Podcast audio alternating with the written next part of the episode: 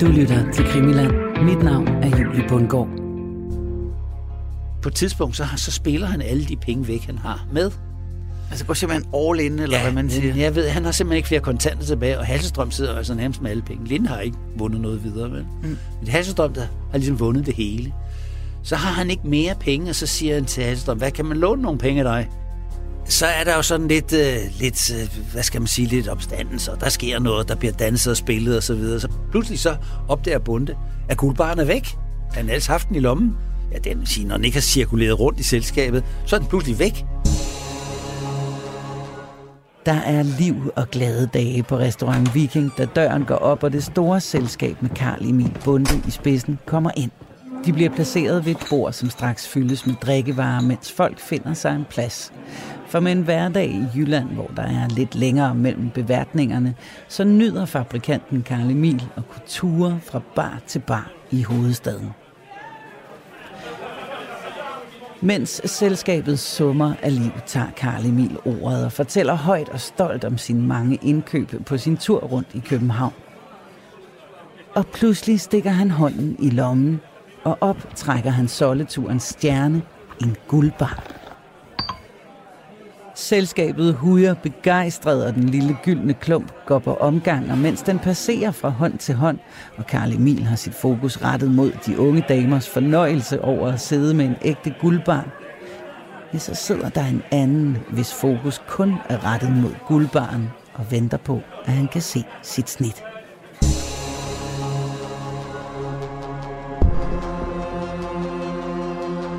Velkommen indenfor til denne udgave af Krimiland-serien Æderkoppen og Min Morfar, hvor vi hver uge ser nærmere på efterkrigstidens spektakulære kriminalhistorie og sortbørsgangsternes kup og krumspring, når de forsøger at rave formuer til sig.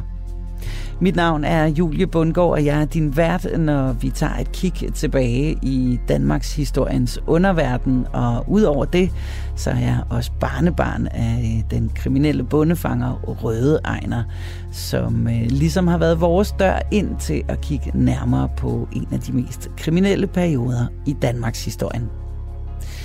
Som sædvanligt så får vi hjælp af vores faste ekspert Christian Holtet, som i denne uge har fundet en række historier om Linde og Hasselstrøm og deres forskellige svindelnumre. Det her er 30. afsnit af Krimiland-serien Æderkoppen og Min Morfar. Et afsnit, vi kalder for Æderkoppernes Tricks. Men inden vi ser nærmere på det første svindelnummer fra æderkopperne, så tegner Christian Holtet lige et kort portræt af offret Karl Emil Bunde. Det starter med øh, en øh, efterårsdag i 1944. Øhm, der kommer der en øh, jysk forretningsmand. Ja, han er vel et fabrikant. Han har et savværk i, i Hov. Hov Savværk hedder det. Og han hedder Karl Emil Bunde og han har tjent en forfærdelig masse penge på at producere møbler og barakker og trædele til, som der indgår i nogle landminer, tyskerne har. Øhm, og de her barakker og de her møbler, dem har han solgt i stor stil til den tyske værnemagt. De har behov for en hel masse af den slags ting i Jylland til alle deres forskellige aktiviteter. Og han har solgt til for over 8 millioner kroner af de her barakker og tømmer og møbler og så videre, som han har fabrikeret på sit tagværk, så har han solgt for over 4,5 millioner kroner øh, ting til de der landminer der. Og, og det har han haft altså en, en million fortjeneste for. Han har virkelig tjent mange penge, og han har altså løse penge i lommen, da han synes, nu skal jeg, han er under det travle forretningsliv der, med at producere alt det, så synes han, at han under sig selv et par fridage i København. Så tager han til København, hvor han har en kæreste. Det har man jo, når man er i den kategori af forretningsmand. Og hende øh, skal han jo så mødes med øh, på Hotel Palace i København, ligger på Rådspladsen. Et af de fineste hoteller. Det er også. Det er det regnes som for de to fineste hoteller på det tidspunkt. Og det er dyrt at bo der, og det er dejligt, og han nyder rigtig tilværelsen. Der træffer han sammen med en maler, som hedder Axel Lind. Han er ganske kendt på det her tidspunkt. Han går under, han går under tilnavnet øh, Pavemaleren Bevares. Ja, han, han, han, han bor egentlig i Sverige, og han arbejder også meget i Finland og sådan noget. Maler egentlig for det meste sådan nogle naturbilleder, og han er kendt for sine billeder fra, fra havet og sådan noget. Altså sådan en, en kendt maler på det tidspunkt. Og han bliver så bestilt på et tidspunkt af paven i Rom til at male pavens portræt. Nej, hold og det er jo en stor ære, det skriver de jo så om i aviserne der. Han tjener mange penge, så han bor også på det fine hotel der. Men han har også nogle meget dyre vaner, Axel Lind der. Så det giver åbenbart, selvom man formentlig tjener mange penge på at male for paven og sælge skillerier til velhavende københavnere og svenske forretningsfolk osv., hvad han nu så har han også lidt ekstra behov for ekstra penge. Det, det må vi nok indrømme. Så han har en lille nebengeschæst ved siden af, som guldsmugler. Nå, okay. Men, øh, men det, det starter med, at, øh, at øh, fabrikant Bunde der, han møder så Axel Lind på Palace Hotel, hvor Axel Lind tilfældigvis har en, en maleriudstilling. Han vil gerne sælge sine malerier, så har han fået lov at udstille dem. Jeg ved ikke sådan lige præcis hvor, måske i foyeren eller et, et sidelokale eller noget. Så har han så lavet en aftale med direktøren om, at udstille sine malerier der. Så er der sådan lidt vernissage der. Og så kommer Bunde ind, og han bliver så glad for alle de malerier, så han køber dem alle sammen. Råber stop. Råber stop, ja. Jeg ved ikke, hvor mange der er, men han, han fortæller i hvert fald, og det bliver også senere bekræftet af, af maler Axel Lind, der, at, at han kører for 6.000 kroner malerier. Men det er jo så i mig vækken, øh, ja, hvad er det, 120, 50, 60.000 kroner, sådan hvis vi ganger med 20 eller 30. De morer sig i hvert fald gevaldigt over det der. Han er glad, øh, bundet bunde der for alle de der malerier. Måske vil han beholde nogle af dem selv. Måske er det som til investering. Det, han, har i hvert fald, han har i hvert fald løse penge. Og de beslutter sig så, at øh, det vil de da lige fejre over en drinks i foyeren der på Palace Hotellet. Der. Så sidder de og så hygger sig lidt der. Og så kommer de til at snakke om, øh, om guldhandel naturlig nok. så viser det sig altså, at Lind han har faktisk en ledig guldbar. Om det var noget for fabrikant Bunde der. Jeg har lige jo, en liggende. Jo, en ledig guldbar. Det er sådan en, han ikke prøvet før. Det kunne jeg da godt. Hvad skal, hvad skal han have for sådan en der? Ja, Lind siger, han skal få lidt rabat. Nu har de jo lavet en god handel på malerierne. Så han kan få den for 17.000 kroner. Det er Nå, fundet til Ja, penge. det er faktisk fundet for de penge. Og det ved, øh, det ved Bunde så også åbenbart godt, eller også er det Lind, som jo formentlig er specialist på området på det her tidspunkt, der siger, det du kan gøre en virkelig god handel. Det er den sidste af et parti, jeg har. Skal af med den, jeg skal tilbage øh, en af de nærmeste dage til Sverige sammen med min kone, og så, altså, ja, den skal bare afhændes, så jeg gider ikke rende for meget rundt. Men her Lind, han er altså, den er altså frisk selvindsmuglet, om så må sige, og uden mellemmand, så kan han få den for 17.000, og markedsprisen er jo ellers sådan 21-22.000 her i krigens sidste dage, mm-hmm. efteråret 1944. Så Lind, øh, han siger, jamen skal vi slå håndslag på det? Og ja, siger, siger Karl Emil Bunde der og trækker prangerpunkten frem. Ah, det er måske, måske snart en fabrikantpunkt, han har i indersiden af lommen. Ordentligt på det uh, Ordentligt på, på det mané der, og så køber han det der øh, for 17.000 kroner, og så bliver han så glad for den der guldbar, så han putter den i lommen, i stedet for at gå hen i en eller anden hotellets bankboks eller noget ind. Så putter han den i lommen, og så bliver han enig om, øh, sammen med Axel Lind, der, nu skal de ud og fejre det her, det her fine køb, og han er, han er meget begejstret bunde der.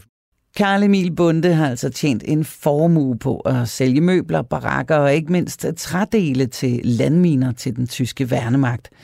Så det er med mange penge i tegnebogen, at han tager en tur til København.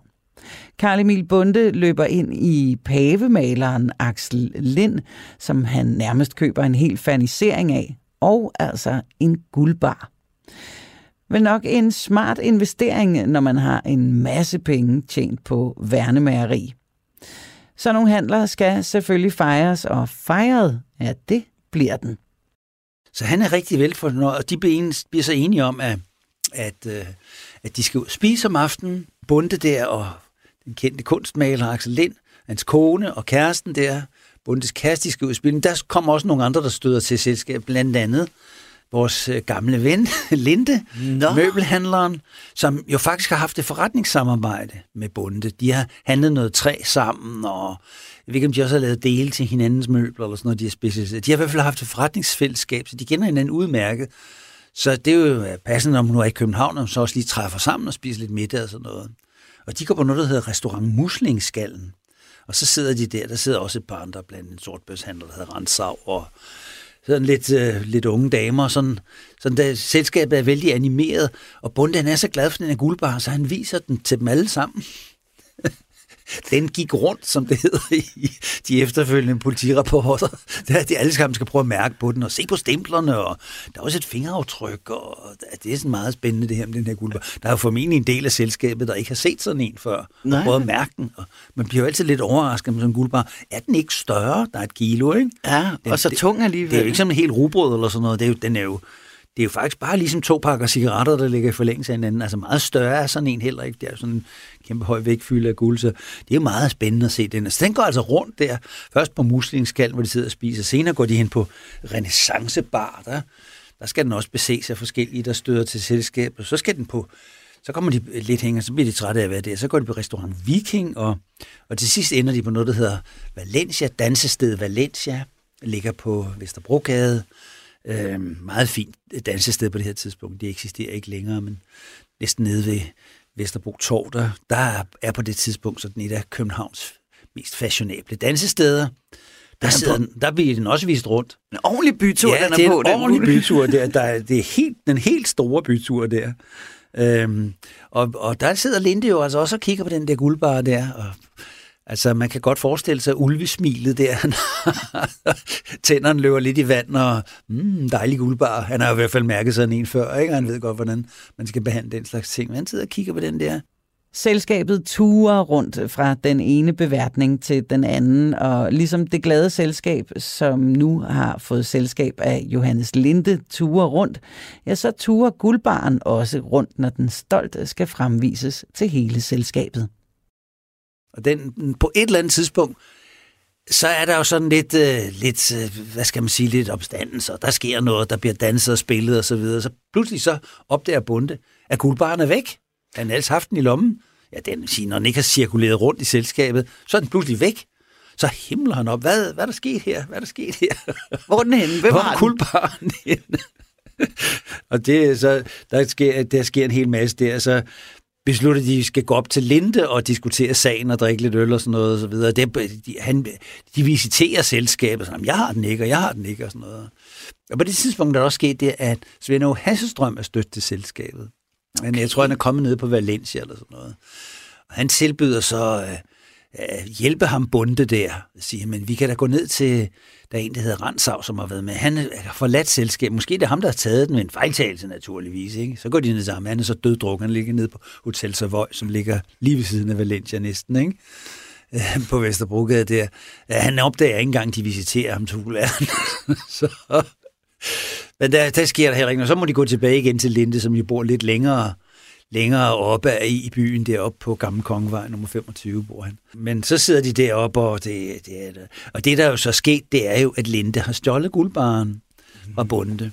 Okay. Og, øh, og så på et tidspunkt, da de sidder og diskuterer, hvad de skal gøre med det her, for de jo alle sammen lader som om, at det er jo en forfærdelig katastrofe, ikke? Øh, så, så, så, så væsker Linde, eller jeg ved ikke, om de står sådan lidt afsides, så siger han til Halstrøm, ved du hvad, Halstrøm, den der guldbar, den ligger ved et anretterbord i, ved siden, ved, ved, nede på gulvet, ved noget gulvtæppe eller dækket over, eller på en eller anden måde ligger, har han sådan lagt den til side. Kan du ikke lige sørge for, at den kommer væk, Hasselstrøm? Og så sørger Hasselstrøm for, at den der guldbar bliver båret ned i gården, hvor han gemmer den bag en skraldespand eller et eller andet. Så kommer de op igen. De er er bange for, hvis der nu kommer noget politiret. Hvis nu ham fabrikanten begynder at ringe efter politiet lige pludselig, så skal den jo helst ikke ligge op i lejligheden. Nej. Så derfor så, øh, så sørger Hasselstrøm for, at den her guldbar øh, kommer væk. Og, og Bunde der, han får jo selvfølgelig aldrig nogensinde sin guldbar. Og han, må så, han får jo så malerierne her, som han tager slukket tilbage til, øh, til Jylland der, hvor han så efter krigen får en, en ret kraftig dom for værnemager. Mm. Altså værnemager arbejde. Altså han, han er en af de der, som er sådan i de hårde kategorier. Altså øh, den kategori, hvor man altså har decideret omlagt produktionen, man har udvidet produktionen, så man altså øh, kan altså producere. På et tidspunkt har han 200 mand i gang med at arbejde med de her forskellige Han har styrtende Så med det er altså en rigtig, rigtig, rigtig stor, stor fabrik, ikke? Og som man måske kunne frygte, når man har en guldbar og to af den sorte børses topfolk i selskab sammen, ja, så forsvinder guldbaren i et behendigt dobbeltspil af Hasselstrøm og Linde, så guldbaren først forsvinder ved Lindeshånd, og så endeligt bortskaffes af Hasselstrøm. Hasselstrøm, han tager så guldbaren med hjem, da de er færdige der, sent på natten, og gemmer den. Og så lidt senere mødes han jo med, så mødes han med Linde, og så siger Linde, hvor er barn? Og så siger Hasselstrøm, ja, det kunne du lide, min... Vi deler min dreng.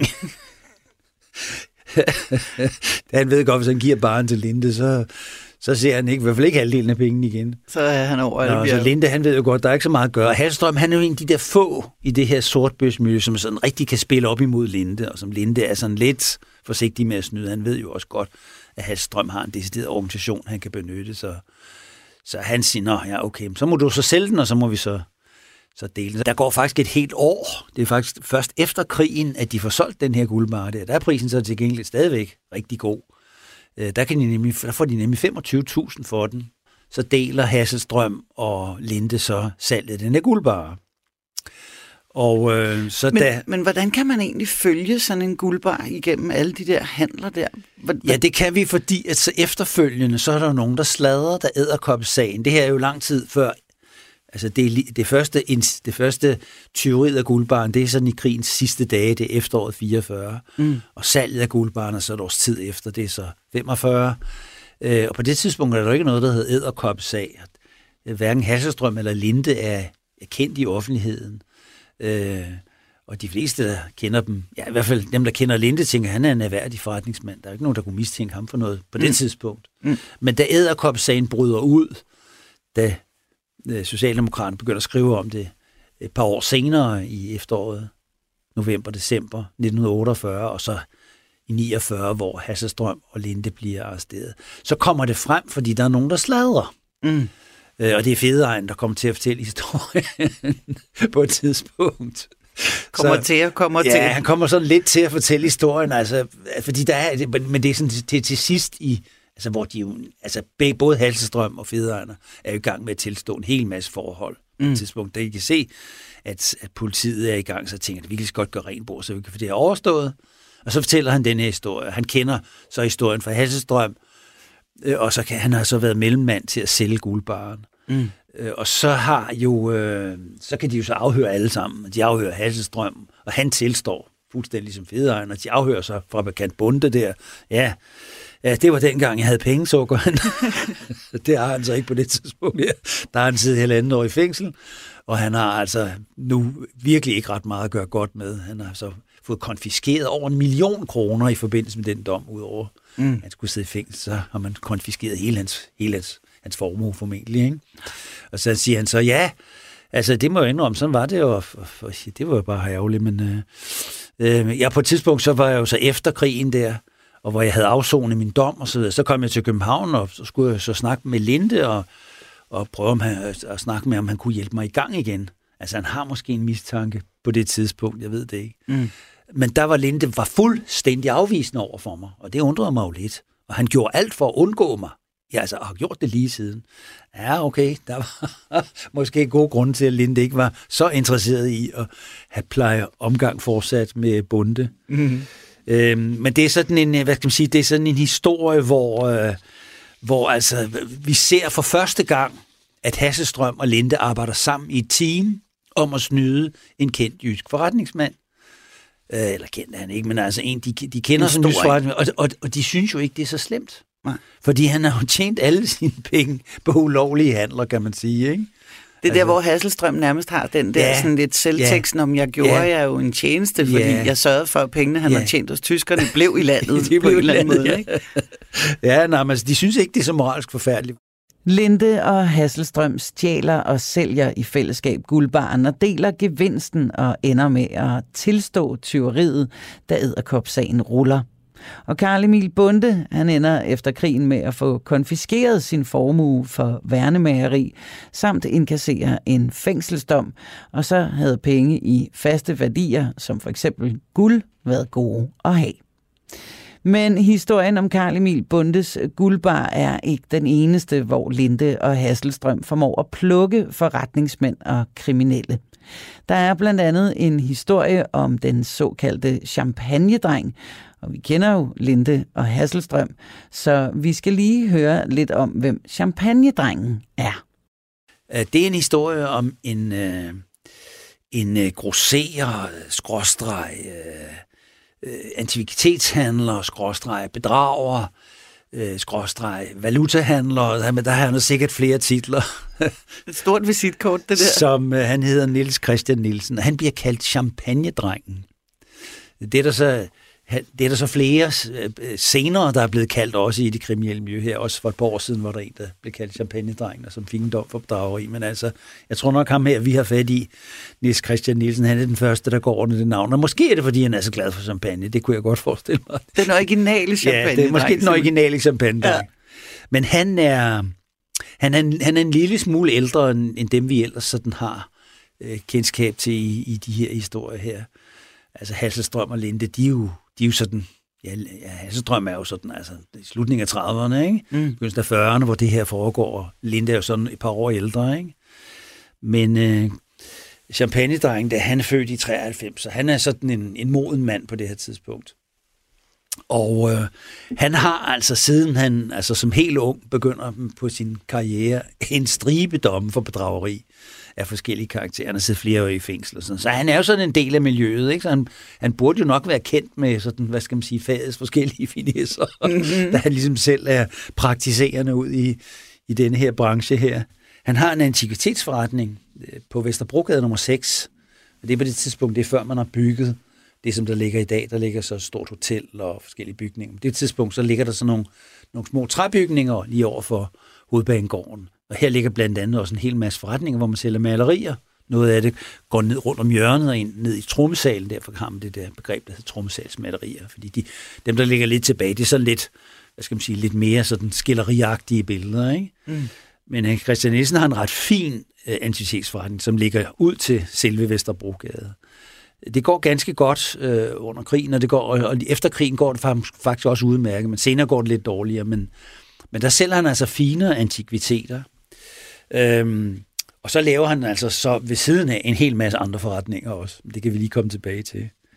Han har, han har to laster. Altså, han, han elsker at drikke. det er jo så tilnavnet. og det er også andet end champagne, han kan lide at drikke. og den anden last, han har, det er, at han, altså, han spiller. Han elsker at spille.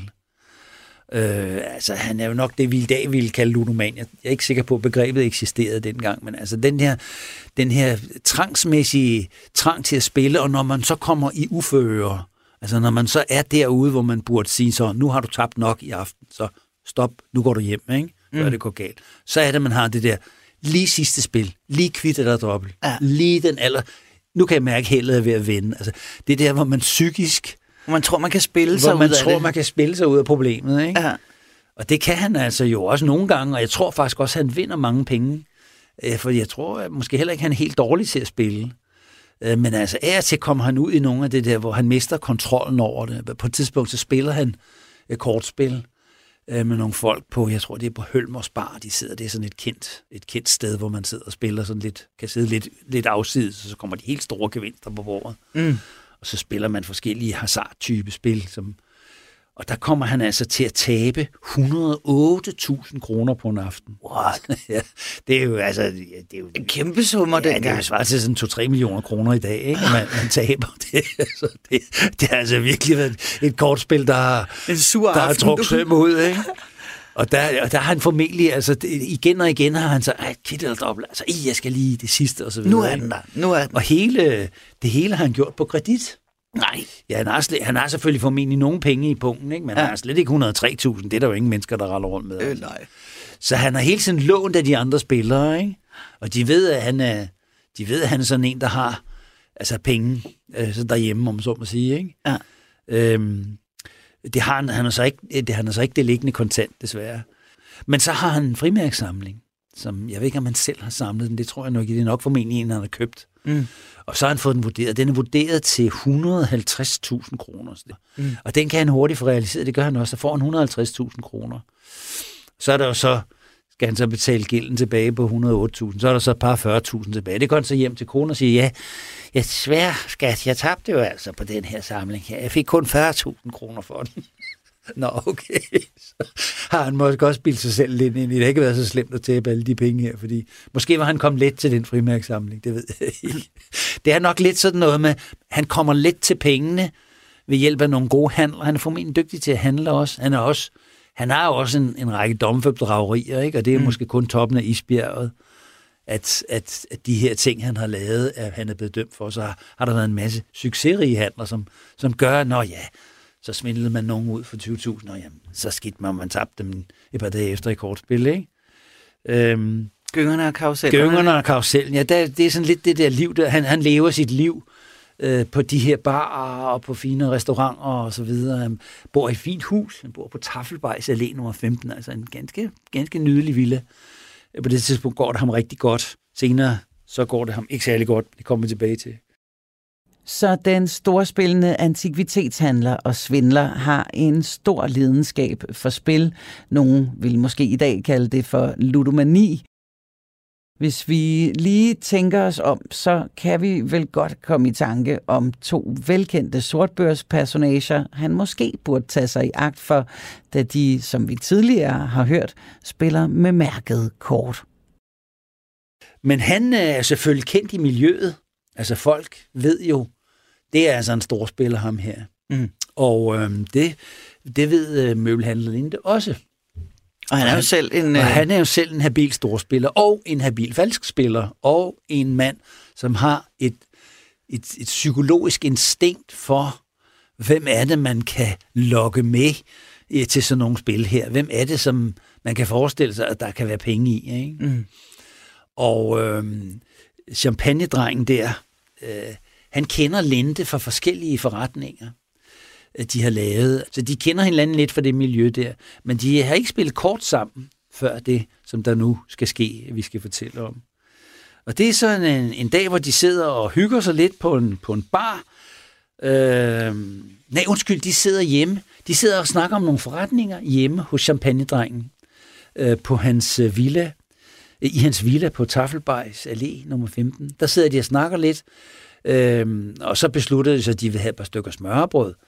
Og Hans Christian Nielsen der, han siger så på, Niels Christian Nielsen, han siger så på et tidspunkt senere til politirapporten, jamen, øh, vi drak slet ikke noget.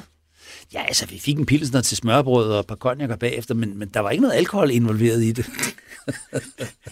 så, det, så det sådan, siger også lidt om, om sådan stilen i, i det miljø der. Det var nærmest bare som at drikke et glas mælk ja, til frokost. Ikke? Ja, det er jo ikke noget særligt, vel? Altså, det, var ikke, det var slet ikke noget drikkeri overhovedet, nej. Overhovedet Vi fik kun 3-4 genstande, nej. Men i hvert fald så, så, så besluttede sig for, at de ville tage ind til byen.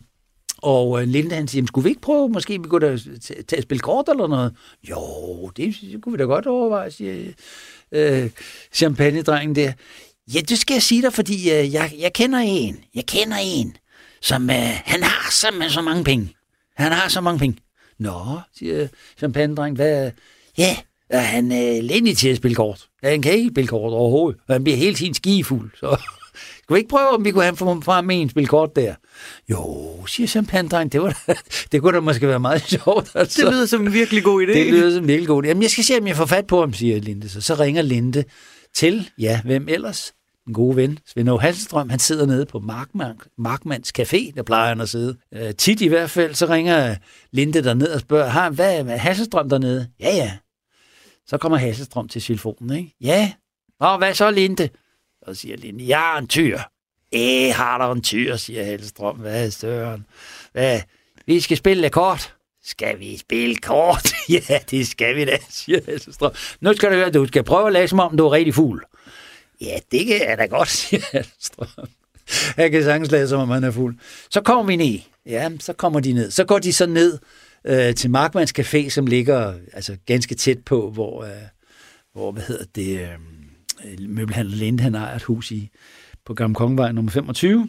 Så kommer de så ned på Markmans Café, så sidder sig Halsedrøm, og han er så fuld. Altså, han, han spiller. Han, han har lige bestilt sig en kæmpe dobbeltsnaps. Det har han selvfølgelig gjort lige så snart, at han har holdt op med at snakke med, med Halsestrøm. Så sidder han med en kæmpe dobbeltsnaps, og så og sådan noget, svinger lidt med den. Og så kommer de ind, og så siger champagne der, hvad, nå, kunne de have lyst til at spille kort? Og han kender ikke Hasselstrøm åbenbart. Øhm, øh, måske kender han med navnet, men, men jeg tror ikke, han ved præcis, hvem det er. Jeg tror heller ikke, han ved, hvordan Linde og Hasselstrøm de, de spiller kort sammen. Øhm, og i hvert fald så, øh, så sker der det, at, øh, at så sætter de sig ned ved bordet, og Halstrøm siger, jeg er skifuld. Jeg er skifuld. Jeg skal altså hjem nu. jeg skal hjem nu. Nå, nå, nå, siger champagne-dreng. Tag nu, uh, drik skål her, skål. Og så skåler de snaps, og jeg ved ikke, om, om Halsestrøm det lykkes ham at ryste så meget på fingrene, så det halvdelen vælter ud, og resten så kommer i munden, i hvert fald, for han skal jo ikke være alt for fuld. Øh, skal der ikke have en til, champagne-drengen. Det er nemlig blevet sådan lidt opstillet. Altså det her, det, nej, jeg skal, jeg så tager Halsestrøm sin tegnebog ud. Jeg skal lige se, jeg ved, jeg ved ikke, om jeg har penge, eller ja, det er kraft. Så får han åbent tegn, så, så får han sådan demonstrativt vis, at den, altså, der ligger en ordentlig tyk bundsedler derinde. Altså, formentlig nogle af de der 500 kroner sedler, som, som uh, man kan tydeligt se, se er lidt større end de andre, har sådan lidt, lidt anderledes farve, ikke? Mm. Så, øh, så uh, ja, den er god nok, tænker champagne Her, han er, han er, og så har vi ellers gang i det her klassiske svindelnummer, ikke? Hvor, hvor, hvad skal man sige, det offer, der tror, det er ham, der er svindler. Han tror, han er i gang med at han, er, tror, han tror, han, det, det Linde har sagt til champagne det er, vi, vi spiller sammen.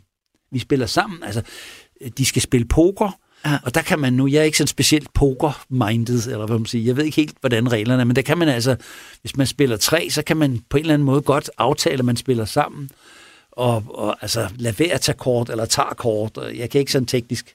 Og der kan, man kan godt ende med man kan godt, To kan godt ende med, hvis de aftaler at spille sammen, så kan de godt, øh, så kan de godt øh, så kan de få en fordel. Få en fordel, ja.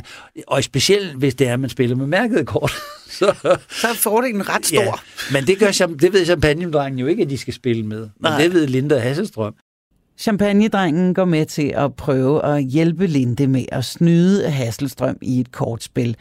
Men han burde måske have vidst bedre end at forsøge at spille sammen med Linde mod den for champagnedrengen synligt berusede Hasselstrøm.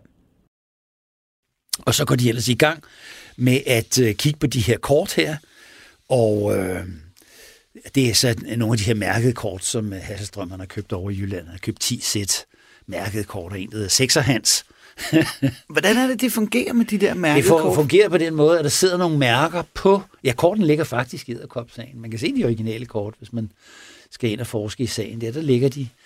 Øh, jeg mærker lidt på, at man, man, skal, man skal være ret dygtig til at se det faktisk. Man skal vide, hvad det er, man kigger efter. Men det er nogle helt mærkelige, hvad hedder det, helt almindelige kortspil, hvor der så er sat nogle bitte små øh, mærker i hjørnerne, som så angiver, altså valøren af kortet. Mm. Så når man, hvis noget man med sådan farven nærmest er ekstra, øh, sådan, sådan lidt, lidt tykkere i det ene Ja, hjørne, det er sådan en lille smule anderledes. Ja. Og så er der sådan et helt system, alt efter ja. hvad hjørne det ja. er i. Så kan, ja, man ligesom... så kan man se, hvordan det er. Så sørger de selvfølgelig for ligesom at holde det, så, så at øh, altså, den, der dealer, viser til den medskyldige tydeligt, mens når man så giver til den anden, så prøver man at dække mere over. Der er også lidt teknik mm. formentlig mm. involveret i det. Men de går i hvert fald i gang med at spille her, så er det jo sådan, at Linde skal lade som om, han er allieret med, med champagnedrengen. Så Linde taber også i starten. Mm. Øh, eller måske lader de, måske lader de champagnedrengen vinde i starten, men så bagefter så går det hurtigt den anden vej. Og selvom Hasselstrøm til synlandet er skidefuld, så er det ham, der vinder alle pengene. Og det synes jo champagnedrengen på et tidspunkt må blive, må, blive bevidstløs nærmest. Ikke? Altså, det, det kan han ikke helt forstå, det der. Men så begynder han jo selv at drikke champagnedringen der. Så han drikker, han drikker rigtig hårdt til, ikke? Og, og måske bliver det sådan, at han taber flere og flere penge. På et tidspunkt, så, så spiller han alle de penge væk, han har med. Altså går simpelthen all in, eller ja, hvad man siger? Jeg ved, han har simpelthen ikke flere kontanter tilbage, og Halsestrøm sidder altså nærmest med alle penge. Linde har ikke vundet noget videre, vel? Mm. Men det er Halsestrøm, der har ligesom vundet det hele. Så har han ikke mere penge, og så siger han til Halsestrøm, hvad kan man låne nogle penge af dig? Det kan jo se, bunken er høj derovre ved Halsestrøm. Og så siger jeg, nej, altså, låner ikke penge, men, men du kan da, har du ikke noget, du kan sætte i pant? Jo, jo, jeg har en Austin, han har en Årstin bil. Jamen, det er fint, siger øh, Hasselstrøm. Den kan du få, den kan, du få, øh, den kan vi tage i pant for 14.000 kroner. Jamen, det er jo. Så skal han give nøglerne til Hasselstrøm, det gør han så. Så får han udleveret 14.000 kroner af Hasselstrøm. Så kan han spille videre. Dem taber han så også, selvfølgelig. Ikke? Så går der lidt mere, så siger han, siger, hvad, kan man ikke låne nogle flere penge? Nej, de vil ikke låne ham penge, altså. Nå, Nå siger han så. Nå, øh, så, kan, kan, så kan jeg hente et maleri. Ja, det kan du da gøre, siger han så. Så går jeg over og henter en maleri. Der er jo ikke ret langt fra, mm. fra Gamle Kongen var 25 år over til Vesterbrogade nummer 6. Det er jo sådan øh, måske 5-10 minutter, eller sådan, når man skal gå. Så går han derover eller bliver kørt over. Det er lidt uklart, hvordan han kommer derover. Og vi kan have vores tvivl lidt om, hvordan han egentlig kommer derover. Og, og, og om det faktisk er ham, der kommer derover. okay. Men altså, det, fordi der er meget, meget uklarhed omkring den der sag der, fordi Linda Hasselstrøm efterfølgende ikke rigtig fortælle, hvad der er. Og champagne har lidt svært ved at fortælle, og det er gode grunde, måske. Det kommer lige til om lidt. Men i hvert fald, øh, ifølge, hvad skal man sige, den, den mest sandsynlige historie, så kommer han derover og får låst sig ind i, øh, i kunsthandlen, og så finder han formentlig det dyreste billede, han har. Og det er et billede af en maler, som hedder Brændekilde. Og han siger selv, det var, en, det var måske en 8.000 kroner værd eller noget. Og så går han så over til, øh, til Halsestrøm med det her maleri, øh, og så siger de så, ja, du kan få 6.000 for det så belåner han, eller ret sagt, så belåner han det så for 6.000. Altså i dag vil sådan et billede måske koste en million kroner hos Bruno Rasmussen, auktionshuset der, ikke? Ja. De store af dem, det er sådan de priser, de går i. Øhm, og dem spiller han selvfølgelig også væk. det, det går hverken værre eller bedre. Altså han bliver fuldstændig blanket af. Så er der ligesom ikke mere at komme efter, og nu kan han se, om ja, okay. Men han er lidt ked af, at altså, han har mistet sin bil, Mm. Det der maleri, det må han jo nok måske vinke farvel til, ikke? Men altså bilen, den han har jo brug for. Ja. Så de bliver så enige om, at de skal køre hjem til ham, og det gør de så med en taxa, kører de hjem til ham, og så skal han så, skal han så se, om han har nogle kontanter liggende derhjemme. Øhm, og så går han ned i, i kulkælderen af hans hus er fyret med kul, og en, under en af kulbunkerne, der finder han så en lille pengekasse frem, hvor der ligger nogle penge, som jeg tror, han er interesseret i, at skattevæsenet ikke skal vide noget om. og der ligger så, jeg tror omkring øh, 8-9-10.000 kroner eller sådan noget. Så Hasselstrøm forbarmer sig og siger, okay, så stryger vi resten af gælden og sådan noget, og så har de også blanket ham helt af. blanket ham fuldstændig. ja. Dels det, han kom med, de 1000 kroner, han kom med. Dels det der maleri der til en, ja, måske 8000 kroner. Ja. Og det, det, det kom så i øvrigt til at hænge hos Linde i øvrigt, og politiet konfiskerede det senere på et tidspunkt. Jeg ved ikke, hvor det så er kommet hen, om der er nogen, der har købt det, eller det hænger på et museum eller noget.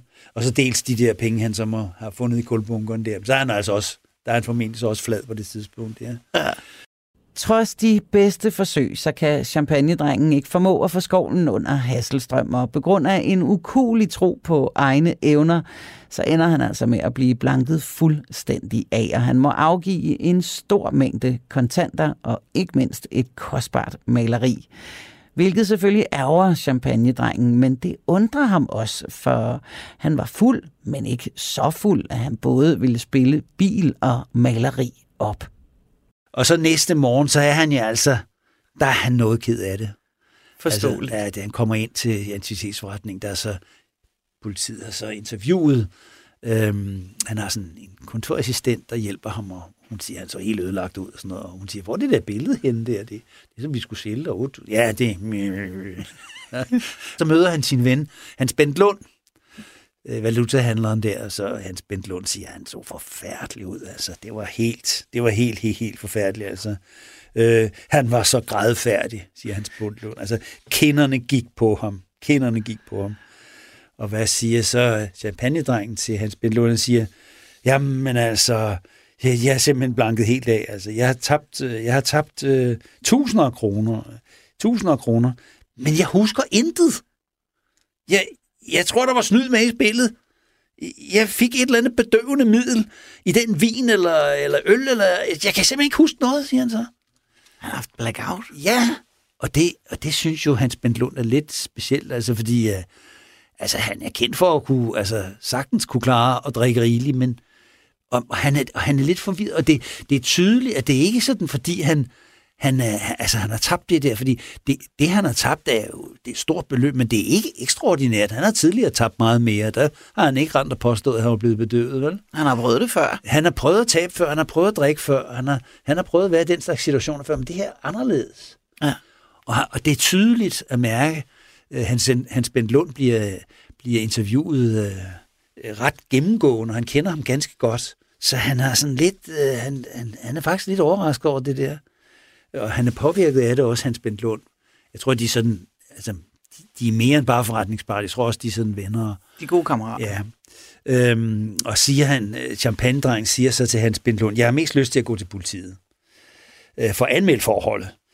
Men altså, jeg tror, at Hasselstrøm har sådan nogle gode forbindelser inden for politiet, så altså, Så der, bliver, der vil sikkert ikke blive taget noget tit til sådan en anmeldelse der. Så jeg tror måske, Hasselstrøm har siddet og pralet lidt med, han har nogle forbindelser af politiet. De kender ja. jo ikke hinanden før i hvert fald. Mm.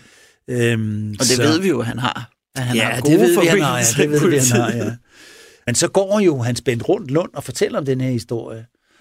Og fortæller så altså, til forskellige, at det var da, det var da lidt mærkeligt. Kan, kan I jo nogensinde have hørt en pandedreng fortælle om sådan noget før? Nej, det er der ikke nogen. Og sådan. Det er sådan en værtshushistorie, man fortæller. Han tabte en hel masse penge, og nu mener han, at han var blevet bedøvet. Ja. Og den her sag, den kommer jo så selvfølgelig frem øh, på et tidspunkt i forbindelse med altså hele æderkop-sagen. Ikke? Og Hans Bent Lund, han fortæller den, og champagne fortæller det til politiet. Og så snakker man så med Hasselstrøm, og man snakker med Linde, som så på det tidspunkt sidder fængslet. Og øh, de, politiet vil gerne undersøge, om der ligesom er noget strafbart i det. Og så bliver de spurgt, og så har de bedøvet? Har de bedøvet ham? Nej, siger Linde, det kunne hun aldrig drømme om. det, kunne, det, det kunne slet ikke forestille sig. Det, han benægter alt, ikke? Mm. Og Hasselstrøm siger, nej, bedøvet og bedøvet, altså det, det har jo da ikke gjort, altså. Øh, jeg er ikke... Nej, han sidder og griner lidt i det, ikke? Mm. Og på et tidspunkt har han faktisk, inden han bliver arresteret, snakket med Hans Bent Lund. Og der siger Hans Bent Lund, siger mig, har I puttet noget i drinksen der, eller hvad? Nej, siger han, strøm og griner, ikke? Men jeg tror, Hans Bent Lund tænker, det er jo sådan ikke en helt overbevisende benægtelse, det der. Så han siger, Hans Bent Lund siger, du er en giftblander. Du er en giftblander. Og så i, i flere måneder efter, så tiltaler Hans Bent Lund Halsestrøm for herr giftblander. og Halsestrøm synes, det er vældig morsomt, så han kalder sig Hans Bent Lund for herr opium. Det ved jeg ikke, hvorfor han gør det, men altså, det kan man så gætte sig til. Hvorfor han begyndte pludselig at snakke om opium. Men altså, om der er nogen, der bruger narkotika i de kredse der. Nå, men i hvert fald, det går de sådan og morer sig lidt med, ikke? Mm. Og politiet spørger Halstrøm, om, om, om, om, de har, om, han har, om han har puttet et eller andet i drinksen der. Så siger han, nej, det, det har han sådan set ikke. Altså, men jeg kan da godt forestille sig, hvis altså, ham champagne-dreng, der, han, han har været noget, noget fra den, ikke? fordi altså, hvis han har nyt nogle af de her Alendes sjuser, og det er altså nogle sjuser, der, der, der virkelig øh, kan noget, fordi at Linde han benytter sig af den metode, at han tager to dele whisky i glasset, og så en del vand. Det er, altså, det er altså efter Halsestrøms mening sådan nogle blackout-juicer der. Normal, den normale er åbenbart omvendt. Ja. En del whisky og to del vand. Det er så den gammeldags måde at drikke whisky på. I dag drikker man det jo mere sådan rent, eller med en enkelt isterning i måske. Ikke? Men gammeldags, så var der altså lille slat whisky, og så op til kanten med glasset med vand. Ikke? Sådan, ja. det, så man, en linde, han putter to tredjedel i, og så vand. Så kan, så kan de nok forstå. Så kan man jo godt blive hurtigt fuld, så bliver man hurtigt fuld her. Ikke? Så, så derfor så er det sådan lidt, øh, men han vil ikke rigtig indrømme det. Mm. Men der er noget, der tyder på, at det godt kunne være rigtigt. Okay. Øhm, fordi at champagnedrengen jo altså synes, at det har været så mærkeligt det her. Ikke? Jeg synes, han har været bevidst, men alligevel været i stand til at gå rundt, og alligevel været i stand til at...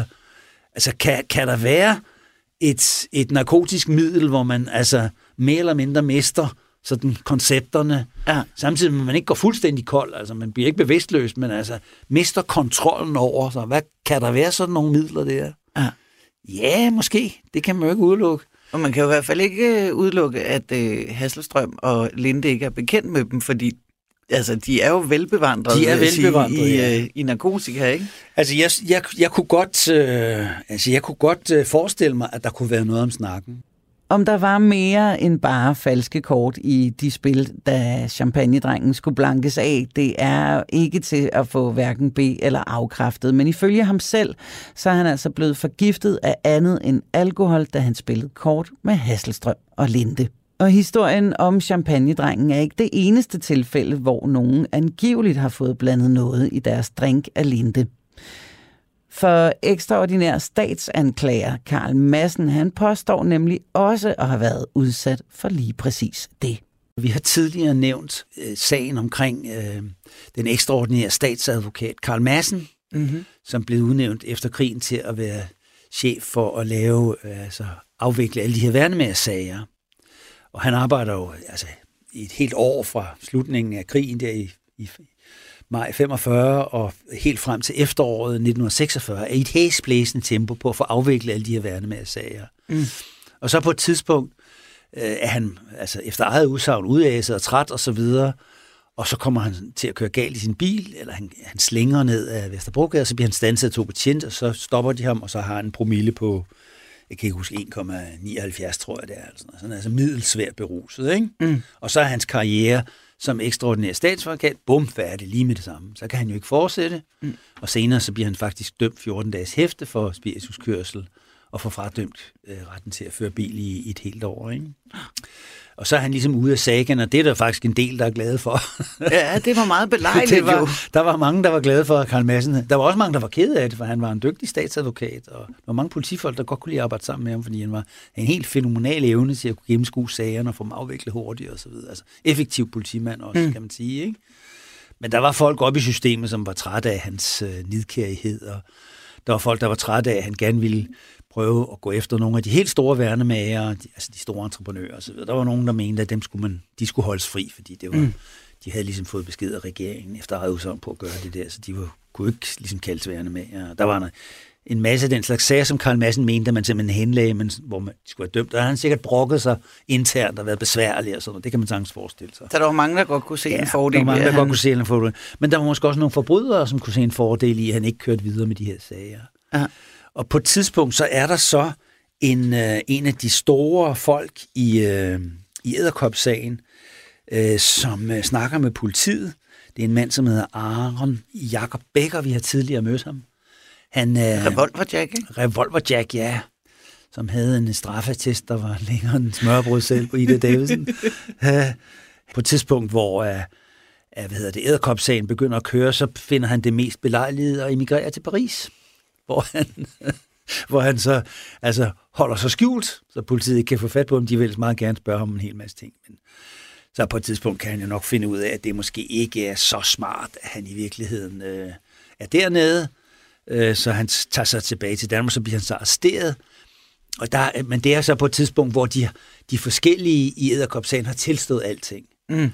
Og, og man vil gerne have afviklet den her sag. Så jeg tror, han går ind og siger, jeg tilstår det, politiet ved, og så håber jeg på, at alle de andre ting, dem, dem glemmer, dem glemmer de. Altså, ja. og han har været med til rigtig, rigtig mange ting. De mistænker mig, det kan man se i Edderkop-sagen, de mistænker ham for en hel masse andre ting, men han bliver så sigtet for nogle forskellige ting og får så et par års fængsel og sådan noget. Ikke?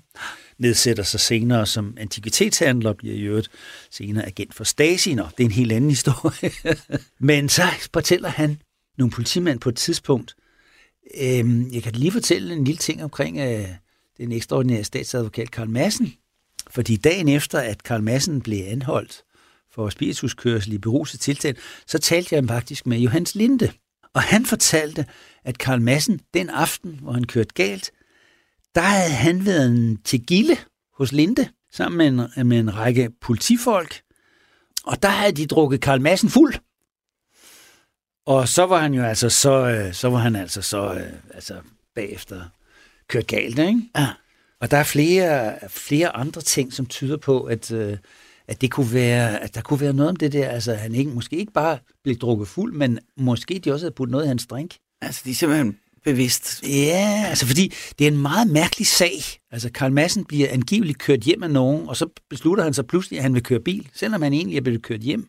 Mm. Så tager han sin bil, altså der midt om natten nærmest ikke, eller tidligere, meget, meget, meget tidligere om morgenen, og så kører han rundt i altså, besynderlig opførsel. Ikke? Ja.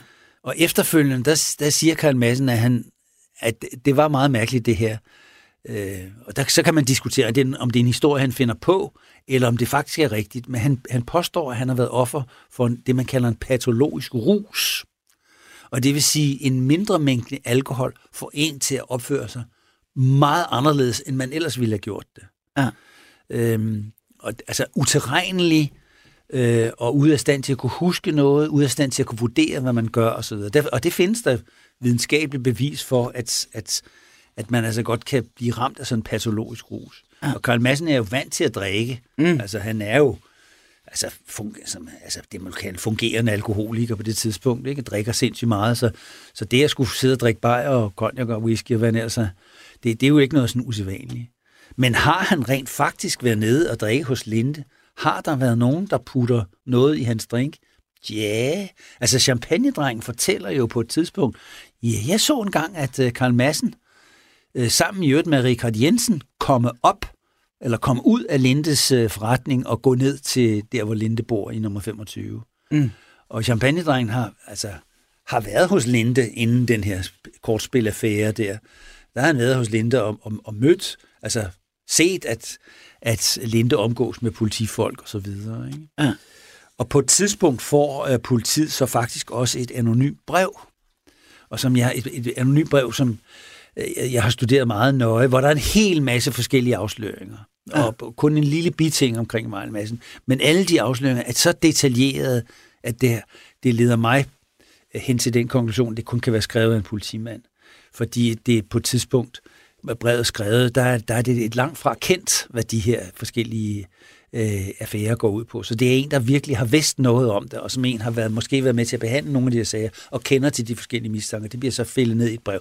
Man kan forestille sig, eller jeg forestiller mig, jeg ved, hvem det er, og jeg forestiller mig også, at det er en af de politifolk, som måske altså er så forarvet over problemerne i politiet, mm. Øh, så han gerne vil altså, gøre opmærksom på det. Han sender faktisk det her anonyme brev til Socialdemokraten, til de to journalister, som så bagefter giver en kopi af det til politiet. Han skriver det rent og giver det til politiet. Men der skriver han, at, øh, at, altså, at, at Linde konspirerede sammen med hvad hedder det, øh, vicepolitiinspektør Hemmelstrup om at stikke en kniv i ryggen på Karl Madsen. Altså, man skulle simpelthen slippe af med ham. Der var så meget irritation over for, for hvad hedder det, øh, Karl Madsen, at man simpelthen altså, ville af med ham som, som statsadvokat. Ikke? Ja. Og øh, ja, har så Linde gjort øh, politifolkene en tjeneste? Har, øh, har Linde, som jo pralede af, at han var gode venner med Rigsadvokaten, det, han lånte Rigsadvokaten sit sommerhus på Bornholm, påstår han. Det er jo rygtevis historie, ikke? men altså mm. påstår han. Han ville gøre sin altså angivelig ven, Rigsadvokat Pil, som ikke kunne fordrage Karl Madsen en tjeneste ved at skaffe af, ham af med ham. Han ville gerne øh, øh, samarbejde med Hemstrup, som jo sad og drak bajer sammen med Linde, som måske også ville gøre sine gamle kollegaer i politiet en tjeneste. Ja, yeah, vi ved det ikke, men denne her, det her anonyme brev, det, det, det, det påstår altså, at det kunne der godt være noget om. Og nogle af de her historier, de når så i forbindelse med æderkopsagen frem til politiet. Nu kan vi så runde af med, at det så er sådan, at de beslutter sig til at afhøre Linde om det. Aaron Jakob Becker, Revolver Jack, påstår over for politiet, at det skulle være Johannes Linde, der skulle stå bag og have fyldt godt med alkohol på Karl Madsen, og muligvis så var det ikke kun alkohol, der blev fyldt på ham. Og det skulle altså have udløst den patologiske rus, som han selv påstår, han var under indflydelse af. På det tidspunkt, hvor Linde sidder fængsel, så spørger de Linde, er det rigtigt, at, at de har drukket Karl Madsen fuld der? Han var nede og drikke hos dem på det tidspunkt, og altså den aften, hvor han så kørt galt. Så kigger Linde sådan lidt på politiassistenten, så siger han, jamen det skal da rigtigt nok, det forholder sig sådan. og, og kriminalbetjenten, han siger, øh, nå, hvad? Nå, det er rigtigt nok. Nej, siger Linde, det er da bare noget slud og blader det hele. Ej, og så siger, siger, siger undskyld, øh, altså, de, siger det rigtigt, og nu er det noget plad. Altså, hvad, hvad mener de? Jamen, jeg har da aldrig nogensinde drukket sammen med Karl Madsen. Og Karl Madsen har da aldrig nogensinde besøgt mig eller omvendt. Altså, den eneste gang, jeg har truffet Karl Madsen, det var en gang, jeg blev præsenteret for ham over i krigspolitiet. Og så klappede jeg ham på ryggen og så sagde, kan du huske, da jeg drak dig fuld? Så, så, så bliver, den her kriminalbetjent bliver fuldstændig forvirret. Altså, han siger det ene det ene øjeblik, og det andet det andet øjeblik. Altså, og så lidt af begge dele. altså. Så siger jeg, jamen, altså, kan vi nu få sandheden her? Og så siger, så siger Linde, altså, ved du hvad, det er jo faktisk mor mig, hvis jeg kunne binde politiet sådan en historie på ærmet. Og så tilføjer hvis det ikke havde været dem, der var kommet, men ham, Dorn Jensen der, så kan jeg godt sige dig, så har han fået lov at rende med den historie. Men altså, som sagt, har jeg intet med Karl Madsen at gøre. så den der kriminalbetjent, han skriver det her ned, og han skriver så til sidst, altså, altså sukkende kan man så nærmest høre ham sidde og tampe med to fingre i skrivemaskinen. Det er altså undertegnet skal til foranstå, foranstående bemærke, at det er fuldstændig umuligt at gennemskue, hvad der er sandhed eller usandhed i Lindes bemærkninger eller forklaringer.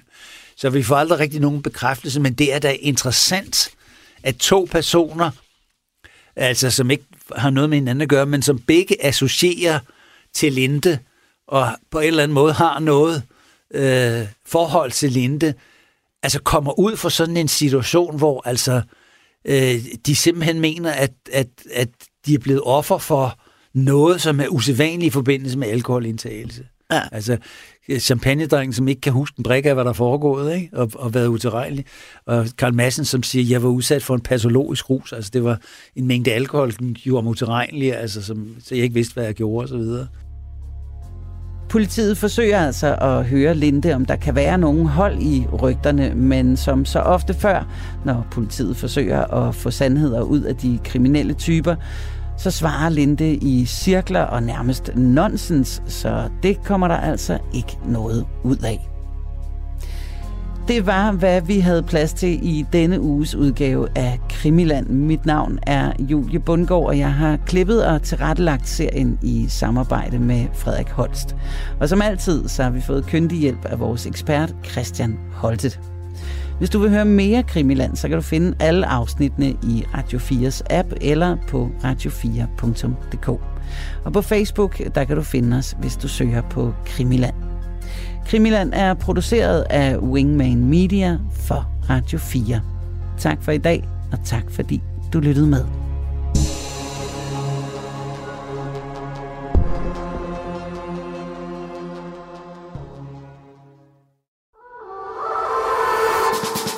John Paul George Ringo.